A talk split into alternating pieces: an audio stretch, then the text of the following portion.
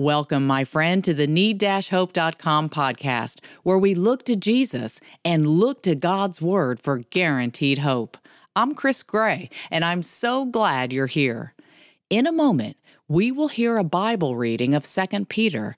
This letter includes these three very important instructions to Jesus' followers.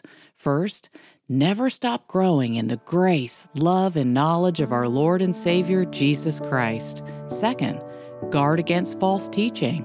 Third, be ready. The second coming of Jesus will come like a thief in the night.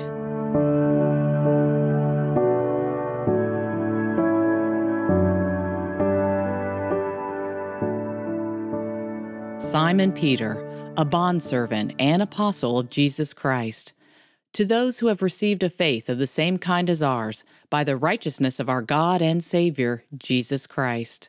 Grace and peace be multiplied to you in the knowledge of God and of Jesus our Lord, seeing that His divine power has granted to us everything pertaining to life and godliness through the true knowledge of Him who called us by His own glory and excellence. For by these he has granted to us his precious and magnificent promises, so that by them you may become partakers of the divine nature, having escaped the corruption that is in the world by lust. Now, for this very reason also, applying all diligence in your faith, supply moral excellence, and in your moral excellence, knowledge, and in your knowledge, self control, and in your self control, perseverance, and in your perseverance, godliness, and in your godliness, brotherly kindness, and in your brotherly kindness, love. For if these qualities are yours and are increasing, they render you neither useless nor unfruitful in the true knowledge of our Lord Jesus Christ. For he who lacks these qualities is blind or short sighted, having forgotten his purification from his former sins.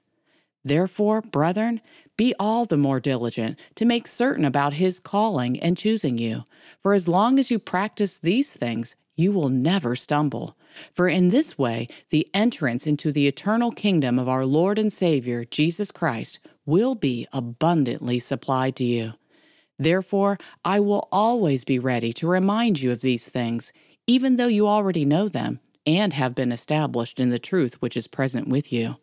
I consider it right, as long as I am in this earthly dwelling, to stir you up by way of reminder, knowing that the laying aside of my earthly dwelling is imminent, as also our Lord Jesus Christ has made clear to me. And I will also be diligent that at any time after my departure you will be able to call these things to mind. For we did not follow cleverly devised tales when we made known to you the power and coming of our Lord Jesus Christ but we were eyewitnesses of his majesty. For when he received honor and glory from God the Father, such an utterance as this was made to him by the majestic glory This is my beloved Son, with whom I am well pleased. And we ourselves heard this utterance made from heaven when we were with him on the holy mountain.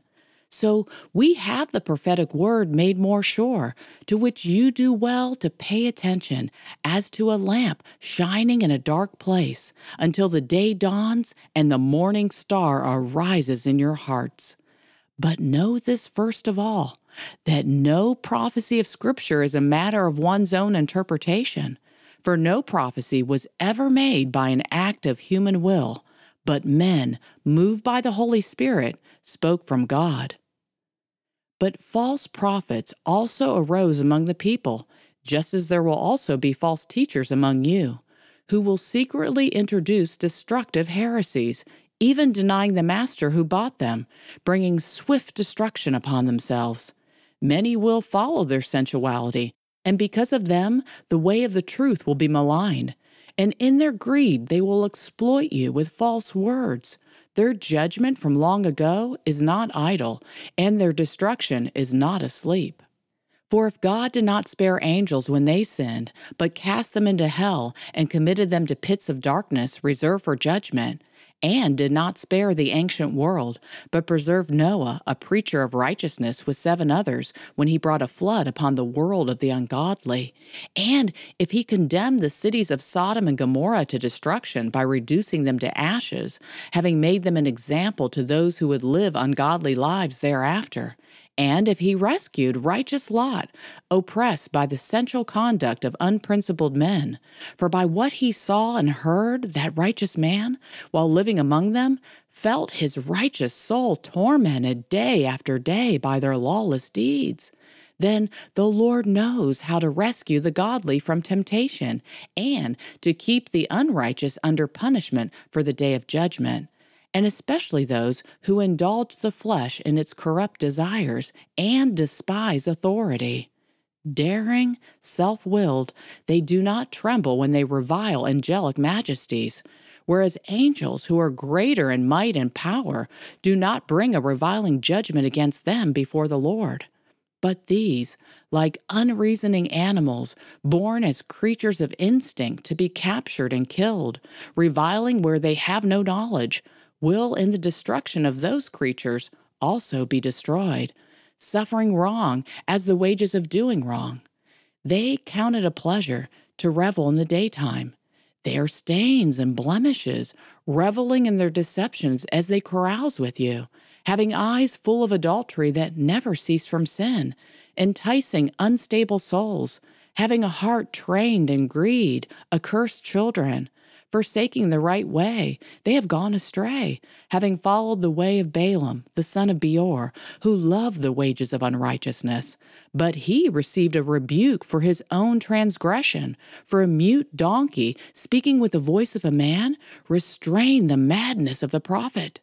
These are springs without water, and mist driven by a storm, for whom the black darkness has been reserved.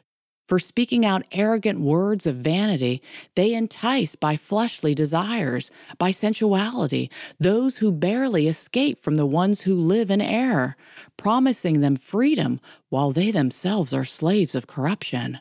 For by what a man is overcome, by this he is enslaved. For if after they have escaped the defilements of the world by the knowledge of the Lord and Savior Jesus Christ, they are again entangled in them and are overcome, the last state has become worse for them than the first. For it would be better for them not to have known the way of righteousness than having known it to turn away from the holy commandment handed on to them. It has happened to them, according to the true proverb a dog returns to its vomit, and a sow, after washing, returns to wallowing in the mire. This is now, beloved, the second letter I am writing to you, in which I am stirring up your sincere mind by way of reminder that you should remember the words spoken beforehand by the holy prophets and the commandment of the Lord and Savior spoken by your apostles. Know this first of all that in the last days mockers will come with their mocking, following after their own lusts, and saying, Where is the promise of his coming? For ever since the fathers fell asleep, all continues just as it was from the beginning of creation.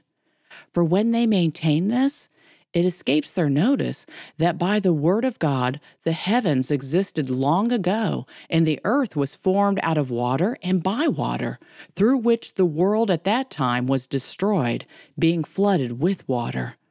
But by his word, the present heavens and earth are being reserved for fire, kept for the day of judgment and destruction of ungodly men. But do not let this one fact escape your notice, beloved, that with the Lord, one day is like a thousand years, and a thousand years like one day. The Lord is not slow about his promise, as some count slowness, but is patient toward you, not wishing for any to perish, but for all to come to repentance. But the day of the Lord will come like a thief, in which the heavens will pass away with a roar, and the elements will be destroyed with intense heat, and the earth and its works will be burnt up. Since all these things are to be destroyed in this way, What sort of people ought you to be in holy conduct and godliness, looking for and hastening the coming of the day of God, because of which the heavens will be destroyed by burning, and the elements will melt with intense heat? But according to his promise, we are looking for new heavens and a new earth in which righteousness dwells. Therefore, beloved, since you look for these things, be diligent to be found by him in peace, spotless and blameless, and regard the patience of our Lord as salvation, just as also our beloved brother Paul, according to the wisdom given him, wrote to you, as also in all his letters, speaking in them of these things, in which are some things hard to understand, which the untaught and unstable distort, as they do also the rest of the Scriptures, to their own destruction. You, therefore, beloved, knowing this beforehand, be on your guard so that you are not carried away by the error of unprincipled men and fall from your own steadfastness, but grow in the grace and knowledge of our Lord and Savior Jesus Christ. To him be the glory both now and to the day of eternity. Amen. Please, Heavenly Father, grow in us the grace, love, and knowledge of our Lord and Savior Jesus Christ. Please, Holy Spirit, remind us of these truths and perform your word through us for your glory, King Jesus, in whose name we pray. Amen.